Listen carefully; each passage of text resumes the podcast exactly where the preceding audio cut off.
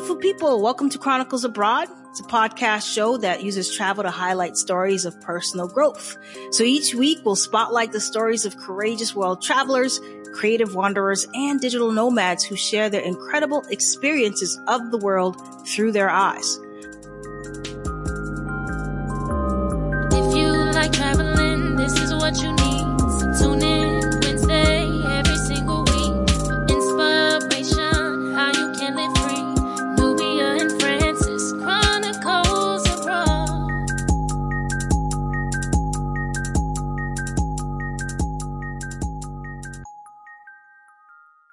Hello, beautiful people. Welcome to Chronicles Abroad. I'm Francis. And I'm Nubia. As always, we have a fantastic show for you guys. We are speaking with Bako Nguasong. Say hello, Bako. Hey, guys. How you doing? Fabulous. Thank you for being on the show. Thank you for having me. So this episode is special for me because a year ago, I was speaking to Bako about potentially living abroad. And here we are, both of us, living abroad. Like, that's dope. So I just want to say congratulations on your move to Japan. Thank you. Thank you. I just want, I want to thank you. Let me give you a shout out because I had no intentions of living in Asia whatsoever. Like, I think when I was talking to you, I was talking about going to Europe, and you put the whole Asia bug in my mind about like cheaper cost of living, easier to travel. And it was like, yeah, that's a good idea. Yeah. But let's be real though. I talked about not going to Europe because I thought Europe would be very expensive because you were talking about Spain, I think, like Spain. Yeah. And mm-hmm. I mean, you brought up Barcelona and all that good stuff, but then you end up in Japan, one of the like most expensive places in Asia.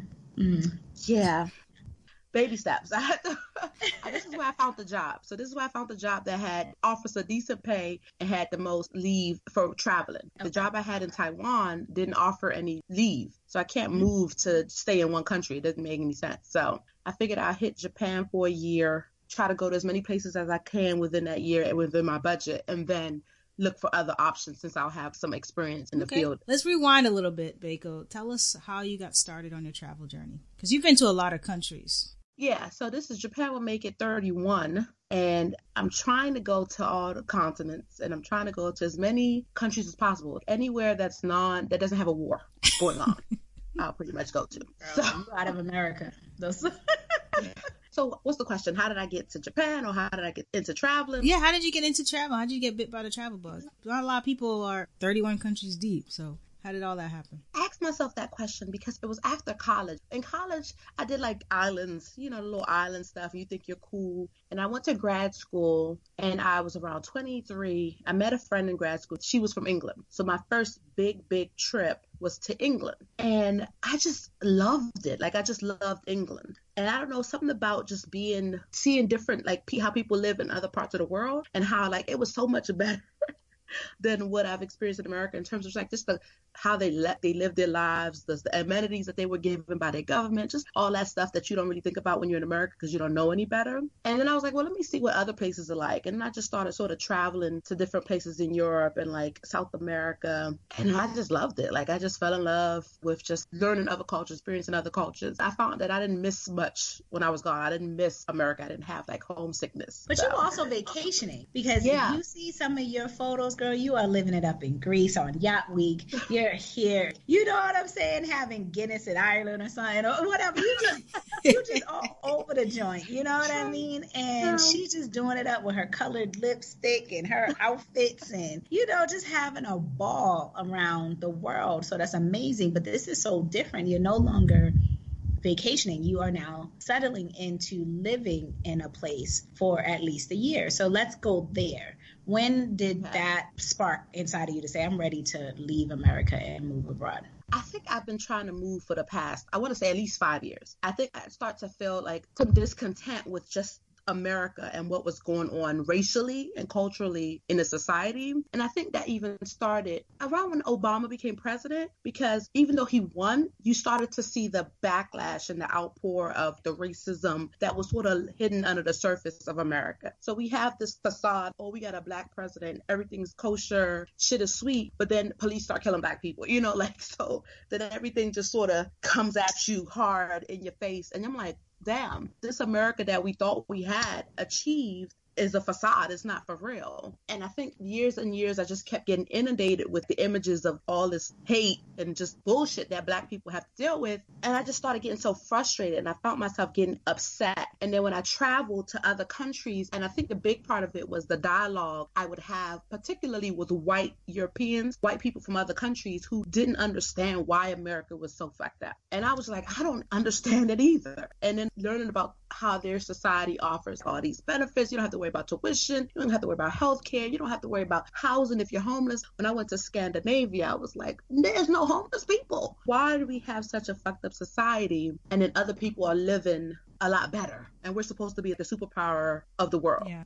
And I think that really is what got me like, I can live a better life in another country. And there's racism everywhere, but it's not as pervasive as what I experienced or what is experienced in America. Every country has their pros and cons, you know. I was going to say, every country has their pros and cons. But I mean, I've had this discussion as well, because you and I are both dark-skinned Black women, which I feel like is a lot different than if it was a lighter-skinned Black person. You get what I'm saying? Traveling mm. solo within the world, because right now you're in Kyoto. You're mm. a dark-skinned Black woman, melanated queen, and there's only one of you. Yep. You understand what I'm saying? You're not invisible. I stand you. out.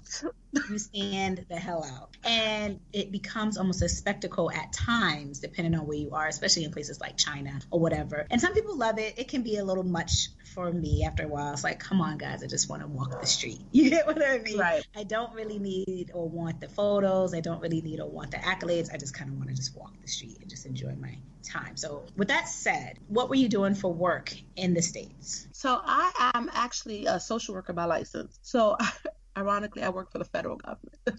I work for the federal government working with the mentally ill ex-male offender population. So, I mean, I had a really good job in terms of pay, in terms of flexibility. You saw I traveled twelve times a year because of the flexibility of my job, and I had the money to do so. I had a house. To be honest, my life in America was great. In terms of the struggle, I didn't have that struggle that you think about like that. I grew up poor, like the man has always held me down. Like I didn't have that struggle, but I think it was just something inside my conscience that doesn't allow me to see other people struggle and not feel impacted some kind of way. You understand what I'm saying? So like, even though it doesn't directly, I haven't necessarily been affected by police brutality or racism or capitalism in the, in the sense that I was grew up poor and, and impoverished. But to see it, the cycle continually around me, affected me. It's that vicarious trauma. Yeah.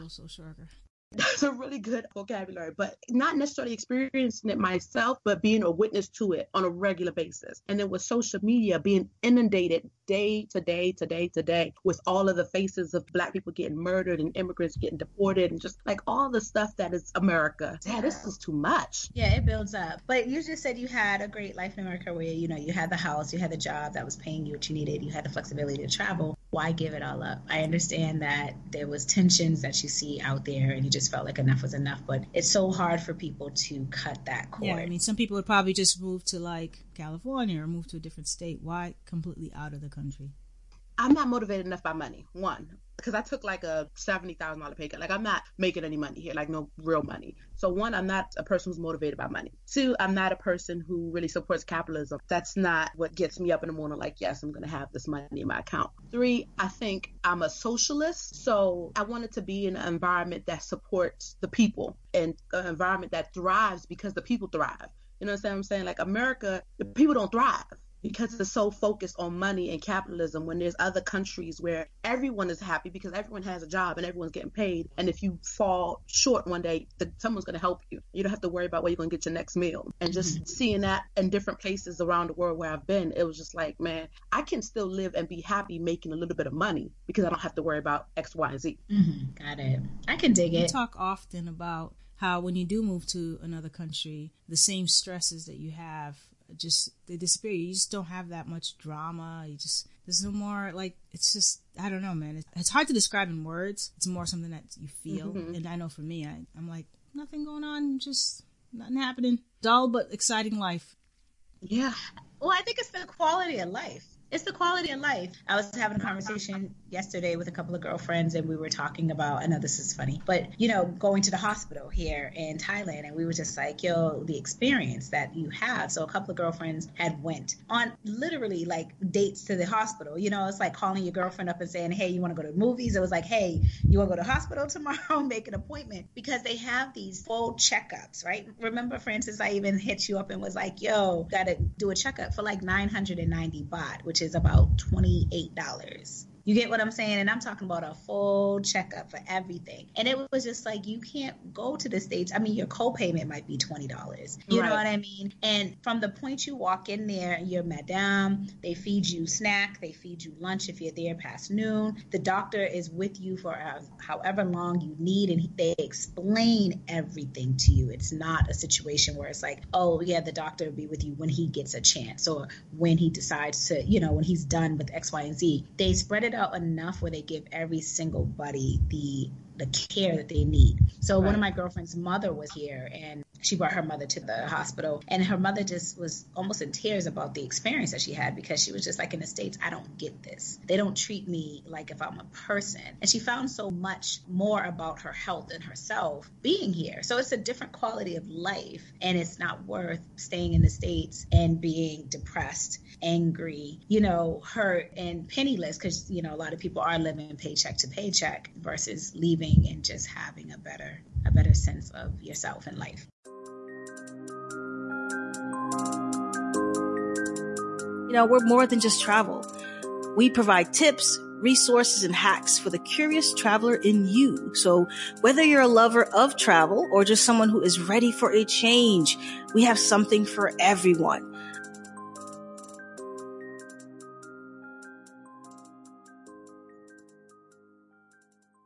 Yeah, like speaking to that, I am in Japan, and they have universal healthcare where they pay seventy percent of all bills. But even at thirty percent, you can get braces or like a root canal for like three thousand um, yen, which is like thirty dollars. Like the cost, even after that seventy percent is paid, thirty percent you have to pay is so minimal in terms of what you get. You know, in America, braces is like thousands and thousands of dollars. Like you said, we have to do a, a physical here too. And the company pays for. Every year you must do a physical, like a complete checkup, like you said. In the U S, that's not... they want you to be healthy. Yeah, they want you to be healthy, because if you're healthy, then you can work and you can produce, and they keep the economy going, and it keeps the community going, and keeps it thriving. America, you can't even get sick. You can't take sick leave because you got to be at work. But if, if you get sick, you don't have any, you know, leave to be out. You have to go to work. So you don't have time to really take care of your body to be in an optimal position to even work. That's yeah. True. That is true, I must say. And this just goes to say, and I was going to say to the listeners, if you're going to take vacation somewhere, really look at what they offer in that country. Because if you come to Thailand, it might not be a bad idea to get your teeth done. People come here for cleanings, whitenings, braces. You know, one of my girlfriend's son, she's going to get him braces. It's going to cost her sixteen hundred dollars total. Total. Where in the States, you're paying thousands upon thousands. I see people making payment plans to do braces. So if you're going to be here on vacation anyway, you might as well get some stuff done while you're here, and it will save you a lot of money. And I'm just putting that out there. You know, medical tourism is huge in a lot of countries. People go to Singapore for surgeries, Mexico for surgeries, Thailand for medical stuff. You know, prescriptions are hella inexpensive here, things like that. So it's not a bad idea to couple your vacation in with potential medical tourism. Tourism. And Big Pharma might not be taking you out in Tokyo, in uh, no. Thailand like they are in America. No, they ain't taking you out in Thailand. So, Bako, walk us through the whole downsizing process, because I know you had a house. Walk us through oh. how you got everything Whew. taken care of in order to make this transition in full.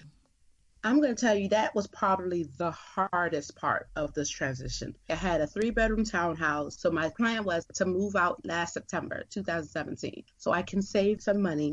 I was planning to move in around January, February, March, around that time of this year. So I moved out in September. I found renters initially. They lasted for about a month, and they were like trash.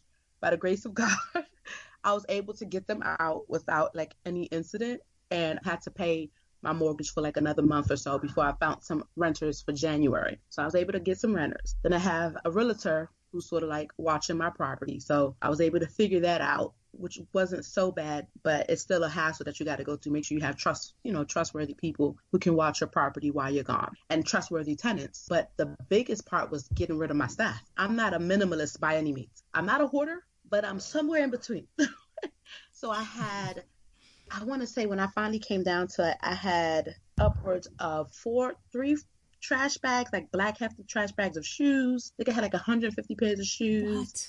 I had like fifty purses, fifty, sixty purses, and like twenty-something trash bags of clothes. Oh, Bako. Yeah. Like something like ridiculous. And I'm like, where did I even put this stuff? Like, I don't even, and half the stuff, like I want to say twenty-five percent had tags on it. So that means I didn't even wear it. And I've had them for years. Stuff I've had five, three years, two years, never worn it. I had to go through my clothes about five times, five cycles of like, okay, I'm going to get rid of this. First time got rid of stuff, donated it to the charity. Second cycle, I'm still holding on to stuff. Like, I, I'm going to wear this. I'm going to wear this. I haven't worn it in three years, but I'm going to wear it. Got rid of stuff. Third cycle, it was getting close to the time I had to move. So I was like, okay, now I need to start thinking about what I'm taking to Japan, because it's, Japan is a business attire, that country. Everything you wear for work is business attire, like suit, blazer. And I didn't have too many of those, so I had to buy some stuff because I can't fit Japanese clothes. For the most part, I'd have to like shop at H and M and Zara. That's my options. So I bought some stuff. I was like planning to take three suitcases. Had to get rid of my furniture, had to get rid of seventy-five percent of my clothes, and I still ended up having to take four suitcases and a carry-on. What? Yeah. And tell what? Our listeners how much it cost you to bring so four suitcases. I spent five hundred dollars in baggage. and Lord, and one of my suitcases Lord, was Lord. seventy pounds. Are you yeah, serious? Yeah, so five hundred dollars later. Did you bring back a body, a dead body with you? Listen, I had such anxiety separating my stuff. Like, I could not part. And there are still dresses that are in my cousin's house that I couldn't part with, that I told her she'd have to ship to me because I bought them and I haven't worn them, and I refuse to just let these dresses go to waste. So I have to ship them. It was so bad. It was really bad. Like, oh my gosh, it's, it was it's hilarious. It's hilarious. So it was funny. I'm on Facebook, and and her little message on my timeline comes up, and it's like, you know, at the airport, and my luggage is costing, you know, in luggage fees five hundred dollars. My response was like, W T F? What the fuck are you bringing? Yeah. I'm like, girl. Japan? And that was after five rounds of letting stuff go. Like, even mm. the last minute, I had to go drive. I want to say it was midnight when I was the day before I was supposed to leave. My flight was at eight a.m. I was trying to pack my bags at my mom's house because I was leaving from there. But I waited, and the one bag was almost one hundred pounds. So I had to drive to my cousin's house to get, that's why I added the extra suitcase. I had to drive at midnight to get a new suitcase to split. Girl, I got tears in my eyes. Are you serious? It was, oh my God, Bako. It was bad. Oh my it God. Was bad. Uh, all right. So our listeners, please do yeah. not pull one of these numbers. Um, I will say literally this. Try to minimize as much as possible. I mean, a lot of us, you know, sell everything, and we, we move abroad with like two suitcases or maybe one in a backpack or whatever. And that in itself is very difficult. But once you're somewhere, you accumulate your own stuff. You will. You'll go shopping. You will pick up some things and all of those things. Right. So I will say this. I've made some money. If you are smart enough to do this ahead of time, you can make some money by selling your stuff. I had really good pair of shoes that I was able to sell. I just sold them for like ten dollars, fifteen dollars a piece to family members, had like a flea market. So I made like four hundred dollars prior to leaving with like the shoes and stuff that I had. The clothes I just gave away. But if you plan it ahead of time, you can really like selling your furniture, like selling like really good possessions. You can make some money to take with you on your trip. I will also say, echoing what Nubia said, is that like Japan has H and M, they have Zara. And although I was boycotting H and M because of the monkey shirt, I don't have a choice here. I don't, it's either H and M or Zara, and Zara's way too expensive on my new budget. So literally that is all I have that I can buy and fit and wear yep. in Japan. Wow. I'm still like in shock. You don't need much.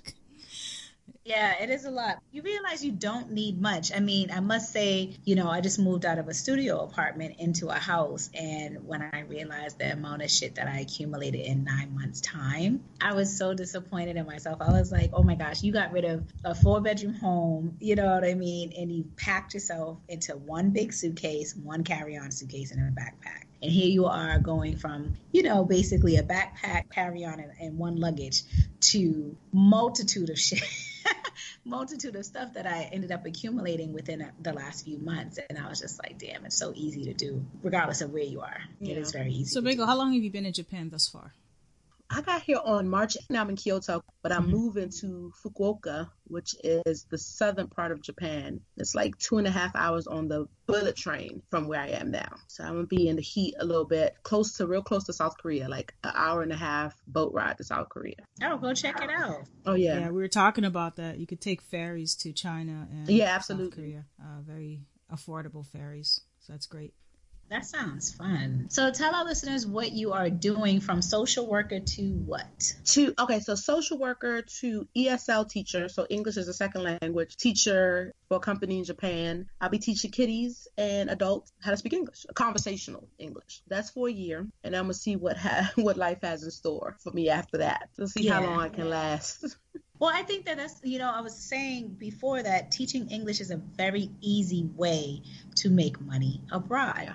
You know, mm-hmm. you and I did it a little different. You did one of the programs in Washington, D C, correct? Is that where the program was? The TEFL? I did it online. Okay. So you did a, how long is that, the program you did? I was at three months. I think I started in March and finished in June. Mm-hmm. Yeah, but then you had to do like twenty hours of student teaching.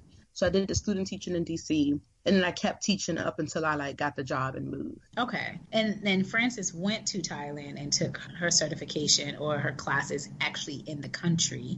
Yeah. And I got my TEFL certification online through Groupon and just got a job with V I P Kid online. So the three of us did it differently. But we right. all are doing the same thing. We're all teaching. There's so many different ways to come abroad. And not everybody wants to teach, but it's something that can help you easily transition into another country. Yeah, like once you get into the country, it's like getting your foot in the door. Like once you get into the country, you can start to explore and see what other options there may be for you. If you can learn the language, then you might have a whole lot more options. Lucky for me, I'm in a country where that has a lot of military bases. So technically, I could try to get a job with the American government on a military base because I'm a social worker and I have my license. I, there's a lot of social work positions. And I would be living in Japan for free, free housing, and getting paid sixty, seventy thousand U S. So that's the goal right now, to be able to make that type of money living for free. Then we need to come back and do this podcast so I can tell you how I'm boiling when that happens. I actually have a friend of mine who, uh, she's a fellow social worker, and she, her husband is in the military, and they're both social workers, and they both do social work. So, yeah, it is possible to do other things. And they probably I don't know, they got two kids. You know how that goes. Oh, okay.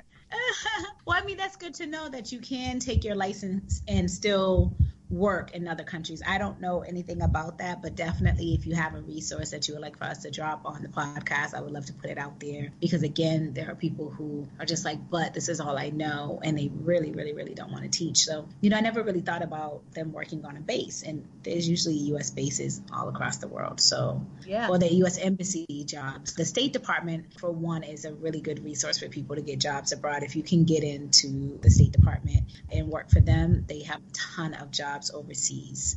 Yeah, I wish I had known prior to. I wasn't even thinking about it because I honestly I didn't do that much research to be quite honest. Like I just applied to different jobs and whichever one took, but I could have applied for a military job beforehand and possibly could have gotten doing that and would have still been in Japan and making a lot more money and not having to like struggle as much.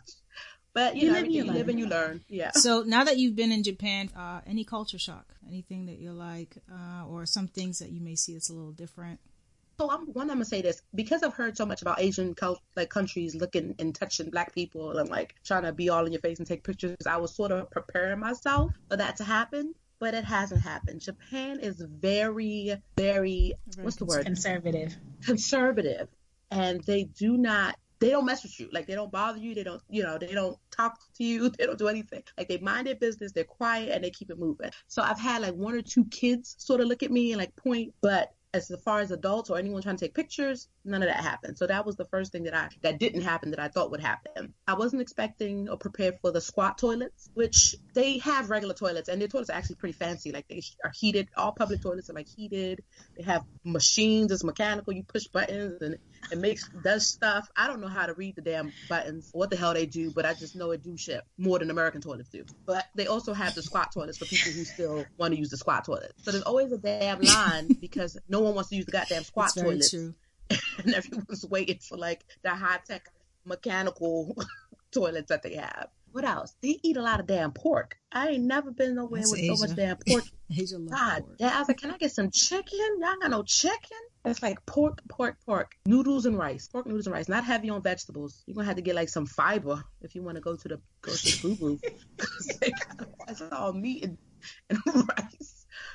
Uh, I think they smoke a lot, which really kills me, and they smoke in public places. So it's sort of ironic because they wear a face mask, which I wasn't prepared for. I didn't know they did that. Everyone pretty much walks around with a face mask, a surgical mask for to prevent germs from spreading. Mm-hmm. But yet y'all stay smoking it up in all the public places. Yeah. So that confuses the hell out of me. Yeah. Yeah. But besides that, I haven't had too much of a jarring experience. Like, ooh, it, it's pretty westernized. To be quite honest. Yeah, yeah, Japan is very, very, it's easy to get comfortable in Japan. It's very modern. Subways are on time. Actually, I read this article how the Japanese subway system had to apologize for being twenty seconds early. Yep. So, I, heard, I read yeah. that too. Yeah. twenty seconds. They're very efficient. So if they're late, they apologize. And you get, I think like you have to go and get a, a fare adjustment. You get a ticket. So if you're late for work, because time is very important, like being punctual, like you can't be late for work. With my job, if you're a minute late, they dock you like fifteen minutes or something crazy. So if the train is ever late, they can give you a slip, a written slip from the train yep. person to tell your job that the train was late so you don't get docked yep. for that minute or two that you're late. Wow. Yeah, but you got to know the name of it. I forgot the name of it, but yeah, definitely serious about being punctuality. That is some efficient shit. Like, wow. I mean, I don't know how many times I've walked up into work back in D C. It was like the train broke down or there was a backup on the tracks. And it, I mean, it could be literally like an hour and you yeah, don't get the W M A T A courtesy until, like, you know, it's been all hell and the news people are coming, you know, right. you know. Um, so wait a minute. So you gonna talk about what's that train called? The bullet train? Is that the that train, train that goes like a hundred miles an hour or something? Like yeah, that? the uh, sen- what shinkansen. Consen- I'm still trying to shinkansen. Shinkansen. Shinkansen. Shinkansen. Shinkansen. Shinkansen. I'm still trying to learn these words, girl. I'm still trying. I got. I got I'm just um, watching y'all like. Ching, ching, ching, ching, ching, ching. So far, I got. Arigato gozaimasu. Arigato like I got that down. Arigato gozaimasu. That's it. That means thank you, for, thank you, thank you very much. That's all I got. So for you to say I don't understand, learn wakarimasen. When they start trying to speak to you in Japanese, it'd be like wakarimasen. They were like, oh, okay. Wakarimasen. Okay. Say Nihongo. I gotta get it. Oh, I need to learn how to tell them no plastic bags. They give you like ten plastic bags. Ooh, I just one... learned that too.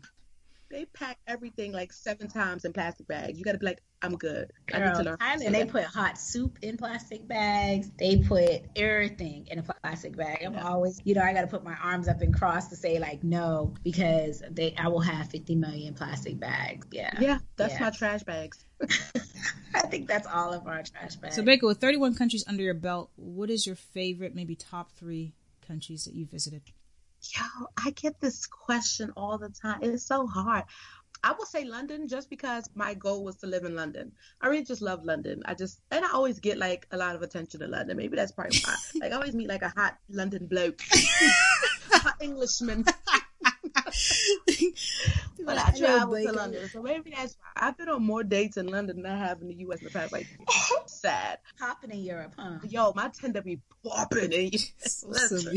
But um, I'm gonna say London, Egypt, only because Egypt was crazy. It was like crazy, like just being in Egypt, but being at the pyramid and that experience and that like history, like, like black people did this and they still can't figure that shit out. Like that type of nostalgia, that feel just made Egypt wonderful for me. Got you. I really enjoyed Iceland. I really, really, really enjoyed Iceland. I didn't get to see the damn lights, so I want to go back to try to see it. Mm-hmm. But I just enjoyed the country. It's expensive as hell. It was cold as hell, but it was just so beautiful. It's like so scenic. Beautiful. The people were really nice. The Even air was clean. It's clean. It's just nice. And I don't know. I just had a good time. Just breathing. I think that's one of the. I was gonna say. I think that's one of the only places in the world that I've been that actually had the cleanest air I've ever taken in. You know what I'm saying? Where you just walk out and you have like there's a hint of sulfur around because all of the, the natural hot springs have. Yeah. Natural sulfur in it, so you just go outside and you're just like, oh, like I'm never like you just you realize you've never had clean air until you go to these Nordic countries. So yeah, Iceland is okay. hella expensive, hella expensive. But I think those would be my top three if mm-hmm. I had. To. I can agree with you. I can agree with you, except for I don't know about Egypt. I haven't been to Egypt. I would just say Africa would totally be on uh, on the list. As far as London, I loved London. The food is not the best though. The food is trash, but you gotta eat the ethnic food. The food is trash. Now I'm not going to London for no fish and chips, with no salt, no seasoning, no. I'm I'm going to London to get me some good curry from the Indian the Indian man. Who came from, from straight from uh, Mumbai? Like, yeah, or that's that good a huge West Indian yeah, community. For all and... the cultural, the ethnic food. I'm not going to London for food, but I just really enjoyed just the the train is really good, and I just like the city. And then you're so close to other countries, so it's so easy to like, travel around the world, and at least Europe and Asia from there. Gotcha. Yeah. So okay, now you're, you're I said go for it. I mean, you know, can can I get? Question in, you know, y'all just don't understand. She just be dominating the just dominating the question. Okay, so Japan for at least twelve months. Mm-hmm. What do you think is next for you? I honestly don't know. I'm gonna see how I feel about the teaching, how I like it. I have in the back of my mind uh, applying for a job, a social work job on the base, just as like a backup if I want. To make really good money and want to stay in Japan, then that's a good option for me. Mm-hmm. And I'm also looking into maybe just going to another country and teaching. Like I would love to go to another Asian country that's cheaper to travel from and work in, you know, as a teacher. My only issue is that I do have a bill I have to pay at home. So I'd have to make enough to send uh, some sort of money back home. If that wasn't the issue, if I didn't have no bills back home, I would have been probably been in Thailand with y'all because it's so much cheaper. And I can make two thousand dollars and still live in. But I couldn't do that. I needed to make a little bit more. Yeah, comfortably. But mm-hmm. I needed to make a little bit more. So, yeah. So, I don't know. So, it's either going to be I'm staying in Japan teaching, I'm staying in Japan working as a social worker, or I'm going to another country okay. teaching. Or I get married to a rich man and I don't have to worry about any of this shit. Y'all heard so that's right. the, Bakel's that looking, y'all. Bakel's looking right real. Listen, listen, holla at me. The Bako, zero six. So crazy. And wait, wait, wait, what's going on with the Bako yes. Chronicles? Oh Have you started God. a YouTube vlog? Oh my God. So I'm so not good with this. Like you're so good with like technology and like documenting. I'm just lazy as hell. Mm-hmm. Can I curse on you? Yes, girl. I, I'm lazy as fuck. So I did two videos, sort of like intro, like this is the Bako, this is the Bako Chronicles, this is what it's gonna be about. This is my first forty-eight hour recap of being in Japan. I ain't do shit after. I haven't done shit since. Like I have the YouTube channel. I started it. I bought a camera.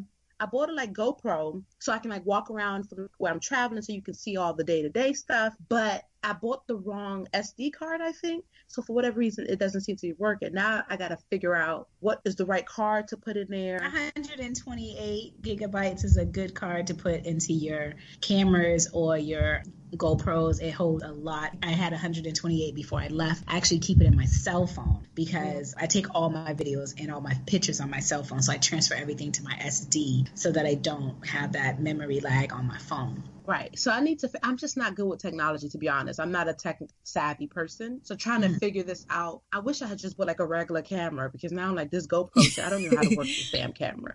And I don't want to keep posting videos on my phone. You know what I'm saying? Like I want it to be like legit, but yeah. I've been posting so much on my Instagram. I just wish my Instagram would just pop off. Like my Instagram is lit. Like I post the day to day shit like off the regular and like I'm getting a lot of feedback from it, but this YouTube channel, I'm struggling. It's all right, a little bit at a time. I think everybody, when we move abroad, wants to do the vlogging type thing at some point. It's not the easiest. Sometimes I don't even take my phone out because I just want to kind of live in the experience. So there's a ton of shit that I don't post. You know what I mean? There's a ton of material that I have that I have not posted. But I don't always want to be looking through the lens. I want to be just in the present exactly. moment as well. And so. I'm, I'm that type. I just want to experience it. And it's easy for me to Instagram video, you know, what's going on. But to sit down and do like a actual putting together a video of different pieces and images and trying to make it all like fancy. Maybe being a YouTube star just is not. We could always outsource it, right? Girl, that editing is outsourced to editing.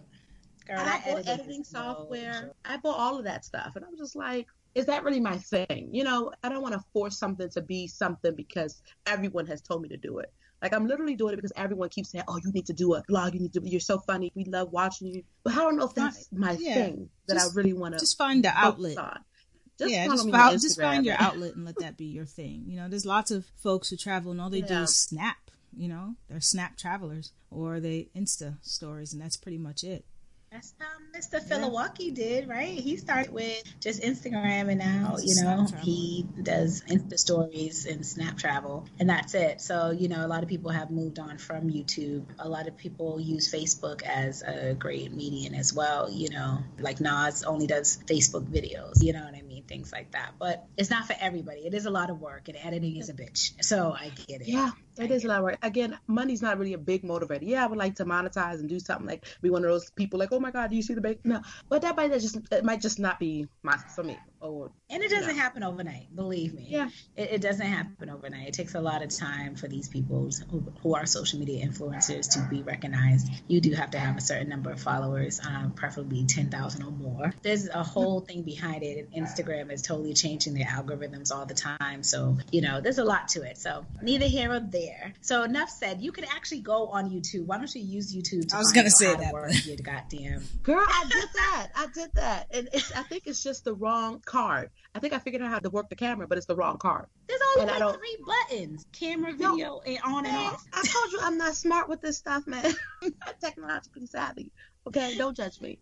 I'm Get working on it. I was born in the eighties. Okay, I'm not oh. a I don't I don't know how this shit work. Girl, please. That's funny. You millennials are the ones that know how to do it all at this point in time. I'm not a millennial. I'm right on the cusp. No. We, I won't I claim just had this conversation. Okay, I so you're, claim you're claiming the Gen X community. Is it that? It's called a Xennial. I can't keep it's up. It's called a Xennial. Like, right? I, after, I don't think I'm trying. Right after Generation X, right before millennials, it's like you're in that weird Child, space. Twilight Zone space. That yeah. Limbo. That's, I'll claim that. I'll claim that. I'm not oh, eating no. Tide Pods. I'm not eating Tide Pods. That is hilarious. Okay, have you identified some of your favorite Japanese dishes yet? Oh, y'all probably gonna like be like, oh, bitch, why are you here? I don't, I'm not a foodie. Okay. I am Disclaimer. not a foodie. So I don't care to try some shit. I'm not good oh, on, God. I don't eat sushi. So people are like, why are you in Japan? I love sushi. I don't. Care for sushi at all. So yeah, I have found some really bomb ass dumplings. That the soup dumplings that you were talking soup about. Soup dumplings, and I keep posting. My, I had them today. Like this crack.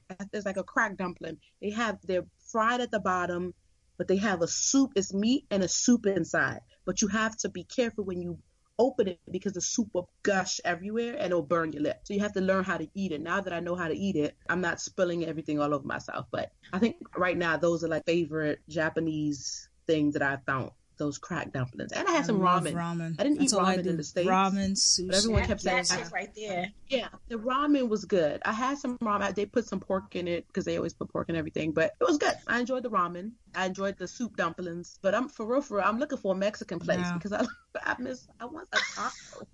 Did you they have them? They have them. Mexican it's, place in Japan. The same, you know they have one. I found one. I had to Google it. It's not the same. I know. Of course, it's not the same. I'm just surprised you're looking for a Mexican yeah. place in, in Japan. I know. I wish I was like you, Nubia, with your food palette. You could just eat everything, and you take beautiful pictures, and you document it. And I'm like, oh, I got you got um, French fries, some fried chicken. Like I'm.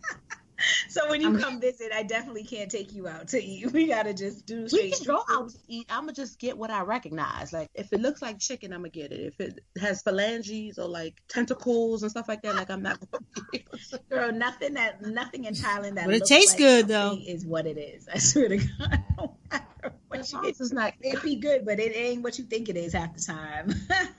You so. literally have to just surprise me. I can't know what it is ahead of time. I said I love though. I need to show more. Like, have you guys ever had mango plums? Mm-mm. You love that stuff. I like oh mango. God. I like plums. So yeah, that might it, be a good combination. It's a little. They're about this big, and they're orangey and green, and they have a seed in the middle, but they taste like mangoes. But they're just you can fit them in your hand. That. Yeah, and then they have mango steam and the lychee and all. I mean, I just love the super fruit setting. Yeah, yeah. Well, I was first gonna ask Bako, what advice do you have for folks who are thinking about downsizing, just like you did, and to move abroad?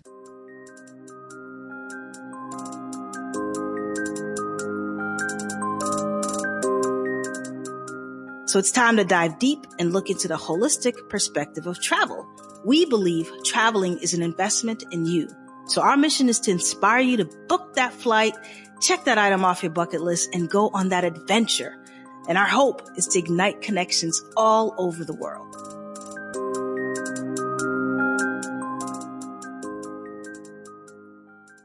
I will say like, you really need to do research about where you want to go. You need to do research, because I probably could have saved myself a lot of headache with stuff I brought if I had researched what they already had in the country. You know, I bought shampoo, bought deodorant, I bought lotion. Like, I was like, oh, I'm bringing everything. Probably weighed fifty pounds worth of shit I could have just bought here or ordered it online, because stuff is delivered from Amazon to Japan. So do your research.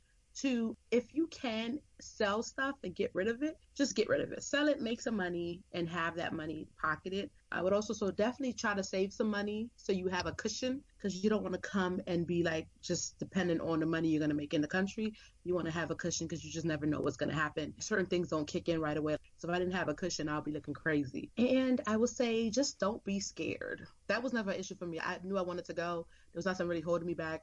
Any fear of loss or missing family or any of that. I didn't have any of that, but most people do. So don't be fearful of the unknown. Life is supposed to be a challenge, right? So you have to just do it. Like Nike, that's probably the best slogan. Just fucking do it. And then if you don't like it, you can always move the fuck back. Like, there's nothing stopping you from going back, and there's nothing to be ashamed of. It just, if it didn't work out how you planned. Or Forrest Gump, life is like a box of chocolates. Right. You never know what you're gonna get. But if you don't open that box, you ain't gonna get shit. So. You ain't gonna get shit. I mean, most times it's sweet. So I totally get that, right. And thank you for the advice, because that is true. Try to be fearless in your endeavors and just do it. You know, Francis, right behind you, it says, just do it. Just do it. The be fearless and the just do it. Great advice. Tell our listeners how they can find you on social media. Okay, guys, since my uh, YouTube channel is struggling, I still have one. It's the T H E Bako, B A K O Chronicles. It's on YouTube. But if you're looking for that live action, follow me on Instagram at the Bako oh six. Awesome. Nice. Bako, thank, thank you, Bako. so much for talking with us. Thank I'm you, ladies. So Finally. You. I'm proud of you for making the move. And I'm looking forward to hearing more about, you know, what happens over the next few months as you really get acclimated and accustomed. Let's do the where are you now, like six months from now. Really give us the tea on how it is being Black in Japan. Awesome. Sounds good. Sounds good. Um, please save me a bed in Thailand when I um get my shit together. We'll come and visit. Thank you for tuning in to Chronicles Abroad. Please support us by sharing this podcast through your social media platforms. Head over to iTunes to subscribe, rate, and leave a review. Follow us on Instagram and hit that like button at Chronicles underscore abroad. Find us online at our website, chronicles abroad dot com, for tips, resources, and ways we can collaborate. So don't forget to join us next week for another episode. Until then, beautiful people, thanks for listening.